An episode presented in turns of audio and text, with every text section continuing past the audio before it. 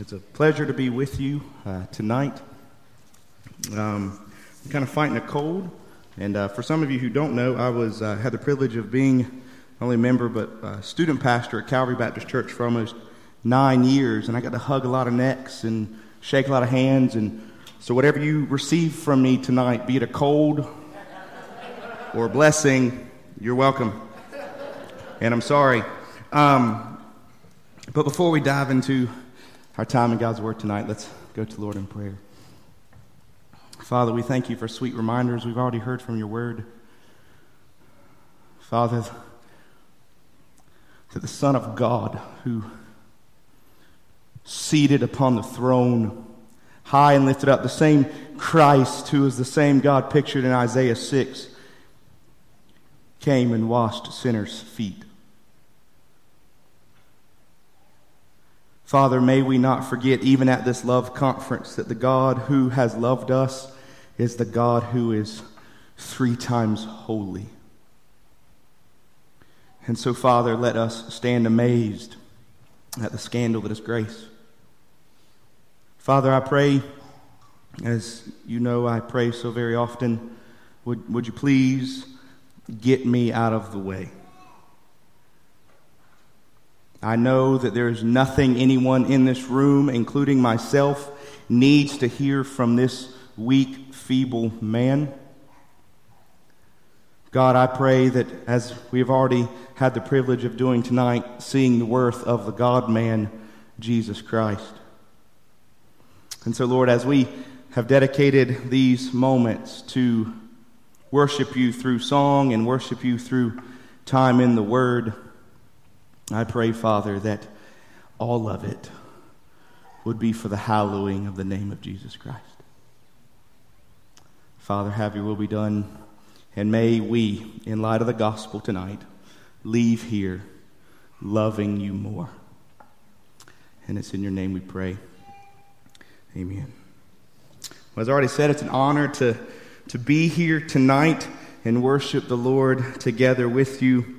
I also appreciate the opportunity to ponder together here, specifically at the Love Conference, the, the weighty subject of love and all the facets that go along with it. And to help us tonight examine this together, I, I want to start by laying out some, some foundational realities and then see how those realities practically impact our everyday life with others. And to start, I want to start with a couple questions tonight. I want to start by asking two questions that I believe overlap one another. The first question is this Do you and I come to worship, even at a time like this, not just Sunday mornings, but do we come to worship with a heart that is real or religious? Now, even as believers, right, we, we can be tempted to just come in a religious way and check off the box. We must absolutely make war with that. But the second question, and the one that overlaps this same question that I just gave you, which if you want to have a title for this message, it would be May We Love Much. The question is this Do you love much? See, how do these two questions overlap and why are they so crucial? To see this first, let's start in Matthew 22. Matthew 22, starting in verse 34. Matthew 22, starting in verse 34 and going to verse 40.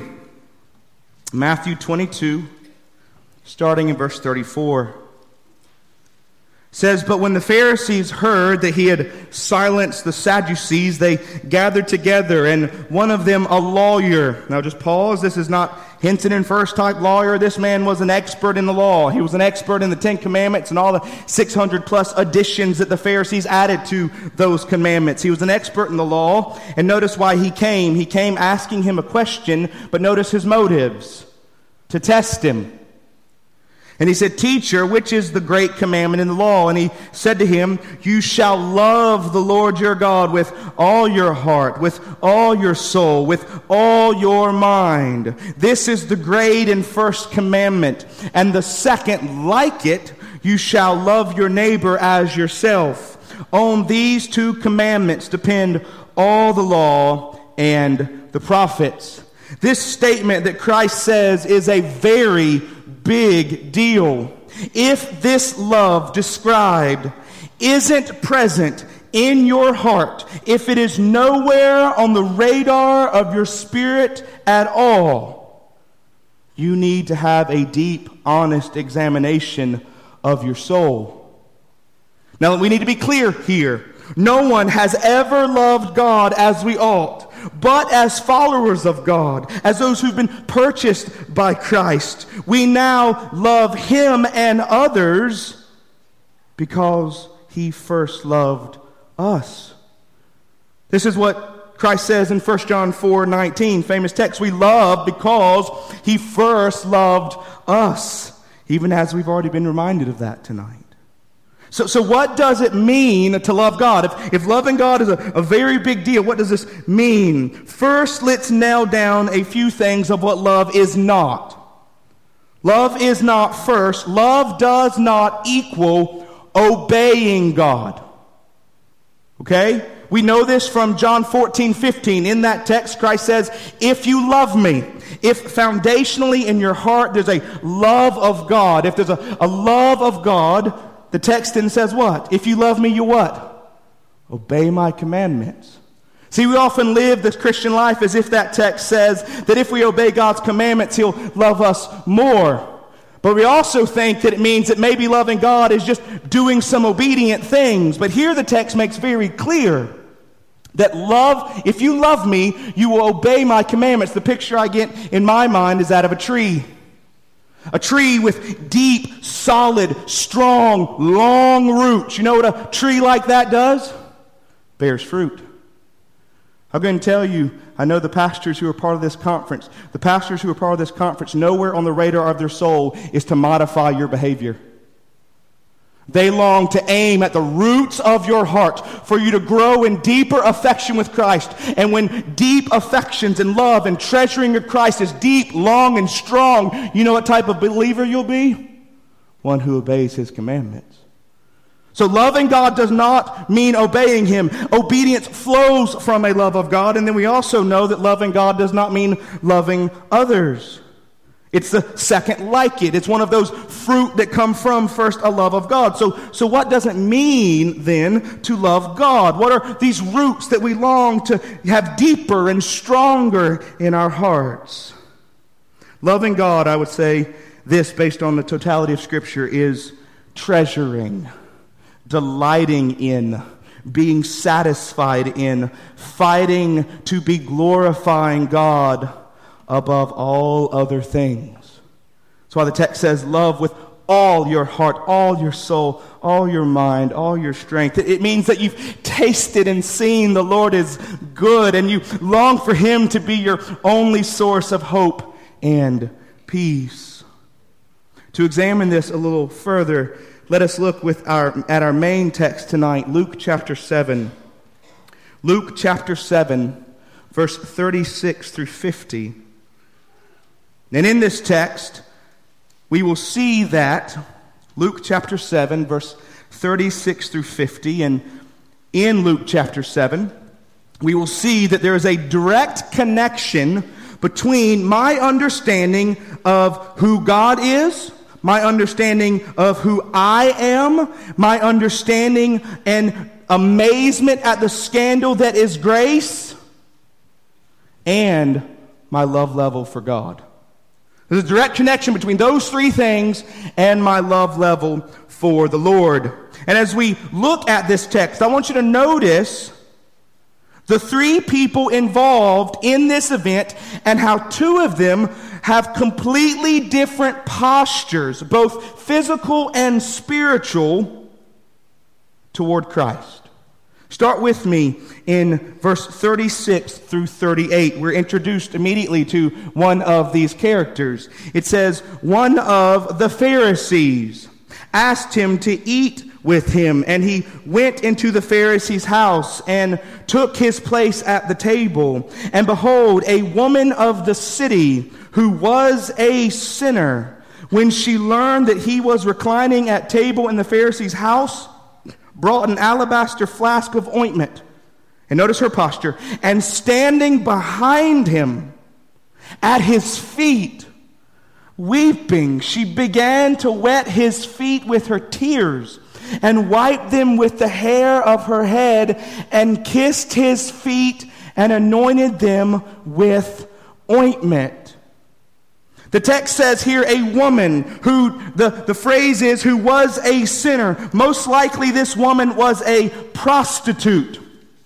She was a lady of the city who was a sinner. And notice her posture. She comes in from behind Christ and she comes humbly, broken, and begins to worship at the feet of Jesus. Do you see her posture? But then we see in contrast, not only the physical, but more importantly, the internal posture of the Pharisee. Look at verse 39. Now, when the Pharisee who had invited him saw this, he said to himself, If this man were a prophet, he would have known who and what sort of woman this is who is touching him, for she is a sinner.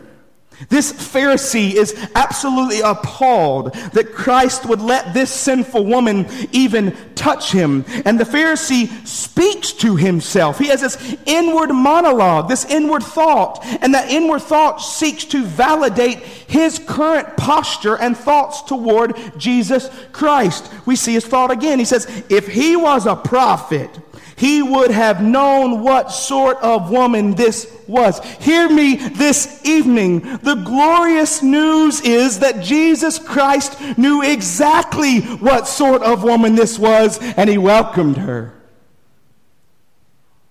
Then look at verse 40 to 43.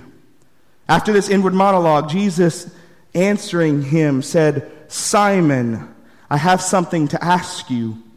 And he answered, Say it teacher.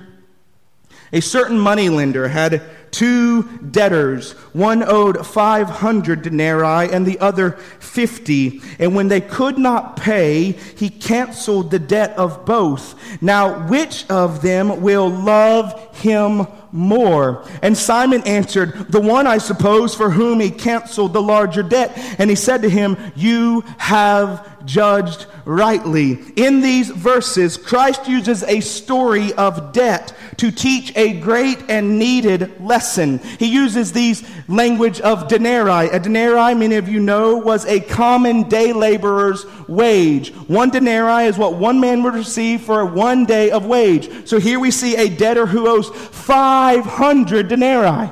That's at least a year and over a half of labor, of wages, and the other owed 50. Now, we need to know this. Be clear. Christ isn't teaching that there are some people who have a small amount of sin and others who have a larger amount of sin. And those large sinners are really the ones who need forgiveness because notice what the text says. Neither could pay the debt. They were equally without any ability to pay the debt. The question is, how do you and I see our spiritual need and debt before a holy God? The reality is we are all, apart from Jesus Christ, in the same spiritual state as the harlot. And then in verses 44 to 47, Christ elaborates on these two postures of these two individuals, one of the Pharisee and one of the prostitute, and reveals how each of them understood their spiritual need completely different. Look at verse 44 to 47. Then turning toward the woman, he said to Simon the Pharisee, Do you see this woman? I entered your house. You gave me no water for my feet But she has wet my feet with her tears and wiped them with the, her hair. You gave me no kiss, but from the time I came in, she has not ceased to kiss my feet. You did not anoint my head with oil, but she has anointed my feet with ointment. Therefore, hear this, therefore I tell you, her sins, which are many, are forgiven. Therefore, or because of that reality, she loved much. But he who is forgiven little loves little. Again, Jesus is not saying little or big sinners, but how these two individuals perceive their own sinfulness and need of grace. Jesus is making clear that this woman knows her need for that grace, but Simon did not see it. And then look at verse 48 to 50. It's the first time Christ in this whole story looks at the woman who has not yet ceased kissing his feet and he speaks to her. And he said to her, Your sins are forgiven. Then those who are at the table with him began to say among themselves, Who is this who even forgives sins? And he said to the woman, Your faith has saved you. Go in peace. Jesus Christ, the first time he speaks to this woman, says the most precious words that could ever be proclaimed to a hopeless sinner. Your sins are forgiven. Your faith has saved you. Go in peace. I ask you this evening, which way do you posture or come before the Lord? Do you think God owes you? Or do you know that you owe him everything? Is there any wonder, awe, amazement, which seems to be the heart of the prostitute, at the grace of God? And hear me this evening, there will not be unless you see yourself as sinful as she saw herself. I think a text that's very helpful for us to recognize the depth of our sin is Titus. Titus chapter 3. Titus chapter 3, verses 3 through 7. Titus chapter 3, verses 3 through 7. And notice how clearly verse 3 makes the case of the depth of our need for grace. Titus chapter 3, starting in verse 3. For we ourselves, and the description he's about to give, describe those who are Christians, and this is who you once were, or I would not be ignorant enough to say that there may be people who entered this room, and this is who you still are. He said, For we ourselves were once foolish, disobedient, led astray slaves to various passions and pleasures, passing our day in malice and envy, hated by others and hating one another. Didn't your self esteem leap? Look, look at this text. Let's just make it very personal. Before coming to Christ, before Christ saved me, October 20th, 1999, Shane was a fool. Shane was disobedient. Shane was led astray. He was a slave to his own various passions and pleasures. He passed his day in malice, envy, hated by others, and hating one another, but Shane could put a good face on it. That, that's who we were. Oh, but praise God for the first word of verse 4. But. But when the goodness and loving kindness of our of God our savior appeared he saved us. Not because of works done by us in righteousness. I didn't have any. But according to his own mercy, by the washing of regeneration and renewal of the Holy Spirit, whom he poured out on us richly through Jesus Christ our Savior so that being justified by his grace, we might become heirs according to the hope of eternal life. I think this entire text hinges on a three word little phrase at the beginning of verse 5. And that phrase is, He saved us. Now let's examine that phrase just for a moment. Let's begin with He. God, who Isaiah says is infinitely holy. He's infinitely holy, He's without error, and infinitely without equal. He has never, will never, and can never do anything that is wrong. Everything he has done, will do, and ever contemplating of doing is always right. He's God. Now let's pause and skip the word that should go in the middle. And let's come to us. Titus just described us. We were foolish, disobedient, led astray by our own passions and pleasures. We passed our day in malice and envy, hated by others and hating one another. Ephesians says we were dead in our trespasses and sins. If I could live my entire life and commit in the eyes of the world what only seemed in their view to be one small sin. That's it. My entire life, one small sin. Hear me. That one small sin would place me in a position of eternal wrath from an infinite holy God. The reason being is because there is no such thing in the universe as a small sin because there is no small he to sin against. What should go in between this infinite chasm of He and us? It should be He obliterated us.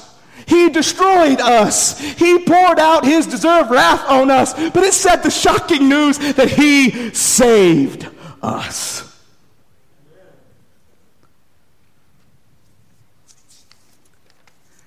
Beloved, one of the reasons that I think many churches find themselves where they do is because I fear there are people who, when they heard what I just described of this infinite chasm between him and us and the shock that he would save us in Christ, instead of shock and wonder at all at the grace of God, they respond with something both verbally and inwardly that sounds like this That sounds about right. They may love little because they think they needed little forgiveness. One of the ways to examine if I am growing calloused to the grace, mercy, and love of the Lord is to examine my love and affection for Him.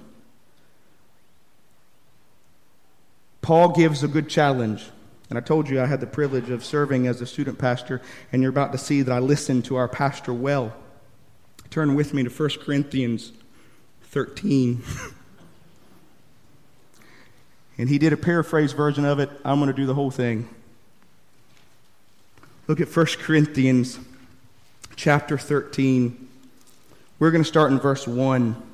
And I want you to see from verse 1 to 3 how all the outward expressions of all obedience means nothing if not rooted in love.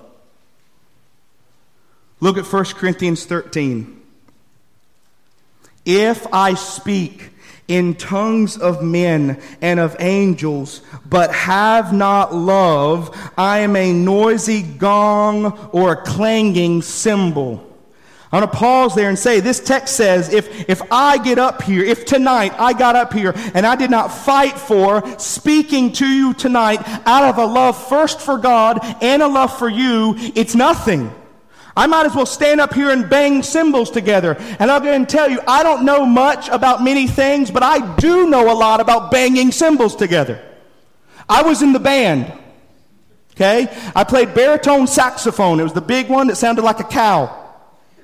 Okay? And for some reason, our, our uh, band director didn't want us to march baritone saxophone, so I was on the drum line. I was the, the as my mother in law now affectionately called me then, the little drum, uh, cymbal monkey.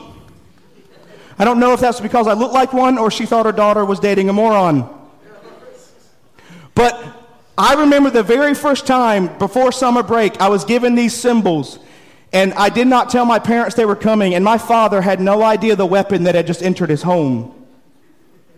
Right? He came home from a long day at work and I heard him come in the door and I went to my room. I pulled the cymbals out of the case. I snuck down the steps and he was standing in our kitchen and he was kind of looking into the living room, looking at the TV. And I came up, I bet like uh, maybe this far from the podium to myself and I smashed the ever living garbage out of those cymbals right behind him. Okay? He literally jumped from our kitchen or flew from our kitchen into the living room grasped his chest, and he told me he thought lightning had struck the house. Now, hear me. In that moment, my father was feeling a myriad of things, but blessed or love was neither of them. Right? This text makes very clear if I'm not speaking to you out of this, pray for your pastors. This is a daily thing we must work into our every week preparation. That we would just not check off, I got, I got the message done. May we pray that we long to speak out of first an affection for Christ and a love for our people. Because if not, your Sunday sermon just ought to be him coming up banging some cymbals together. Then it says, and if I have prophetic powers and understand all mysteries and all knowledge, and if I have all faith so as to remove mountains, but have not love, I'm nothing. If I give away all I have, if I deliver up my body to be burned. So, all the outward expressions of obedience, all the giving, all the speaking, all the sacrificial, even martyrdom. If I have not love, I gain nothing. And then we see, after he describes this reality, he then explains what love is, as Pastor Brandon already hit on. Look what the text says love is patient and kind. Love does not envy or boast. It is not arrogant or rude. It does not insist on its own way. It is not irritable or resentful. It does not rejoice in wrongdoing, but rejoices with the truth. Love bears all things, believes all things, endures all things. Love never fails. Now, I'm going to do exactly. Brandon says he doesn't know where he first heard this illustration. I do. It was from him. And I'm going to do what he said we ought to do and reveal to you how much the man standing behind this podium right now is a liar. Shane is patient. Shane is kind. Shane does not envy or boast. Shane is not arrogant or rude. Shane does not insist on his own way. Shane is not irritable or resentful. Shane does not rejoice at wrongdoing, but rejoices with the truth. Shane bears all things, believes all things, hopes all things, endures all things. Shane never fails. Now, if you're like me, after I just said those phrases, you may see the depth and the sharpness to which those words cut to your soul.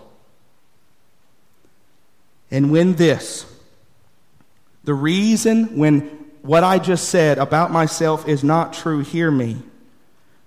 When I'm found lacking in this, it's because in those moments when I have an opportunity to be loving with a patient, not rude heart, loving with a uh, not being irritable or resentful, when I have an opportunity to rejoice in the truth and I do not do it, hear me. It's because in that moment of not being patient, kind, it's because I am having in that moment practical gospel amnesia. Now, hear me, the remedy is not when you see the depth of the chasm of how that statement is so false when you stick your name in there everywhere love is. The remedy is not to do better or try harder, but to rest in what Christ has done. So, my hope is not in my ability to live up to my name being said in those slots perfectly, but that Christ has been to me and in my place all of them. I want to move toward closing tonight with these sweet reminders. Christ is patient and kind. Christ does not envy or boast. Christ is not arrogant or rude. Christ does not insist on his own way. I think of the garden when he says, Father, your will be done, not mine. Christ is not irritable or resentful. Christ does not rejoice at wrongdoing.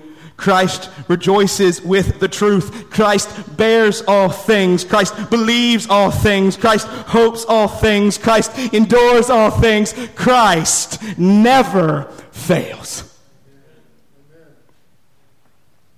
Based on this, may we love much because he first loved us. So, here at the Love Conference, when, when it's easy just to hear and soak in, husband, when you go home and you, you interact with your wife, what will you keep at the forefront of your mind as you seek to love your wife? Your wife or the love of Christ? Parents, as your children have been the perfect angels, they always are 24 7 a day. 24 7, 24, you know. Hooray, math. Okay. When you're tempted to blow up at them and you're tempted, you're tempted to, to not show them the patient, loving kindness of Jesus Christ, are you going to love them because of them or despite them because of how you, as a child of God, have been so deeply loved? If I could press hard anything into our souls as we contemplate leaving here tonight in the middle of this love conference, whether it be loving our neighbor, loving those closest to us, or loving our enemies, may it be in light of the most shocking love that's ever been shown Christ's love to you and I. Let us long to love much in light of the scandalous gospel. And may our postures be like that of the woman of Luke 7 and come humbly before our God and weep and stand amazed at his grace. Let's pray. Father, all the facets and all the ways in which we fail you all the ways in which we are not patient, we're not kind, all the ways in which we blow it, all the ways we as pastors, even as part of this conference, speak and do sermons far too often than we would like to admit, not remembering ultimately first driven out of a love of God and love of others. God, would you put before us afresh? Would you remind us tonight of the infinite love of Jesus Christ and the shock of the gospel that the text of Titus would say, He saved us. Oh, Father, may, as Brandon said tonight, may it be made very clear that we are disciples by how we love one another based on the amazing, shocking scandal that you loved us. Father, we ask all of this in the precious, holy, loving, merciful name of Jesus Christ. And it's in his name we pray. Amen.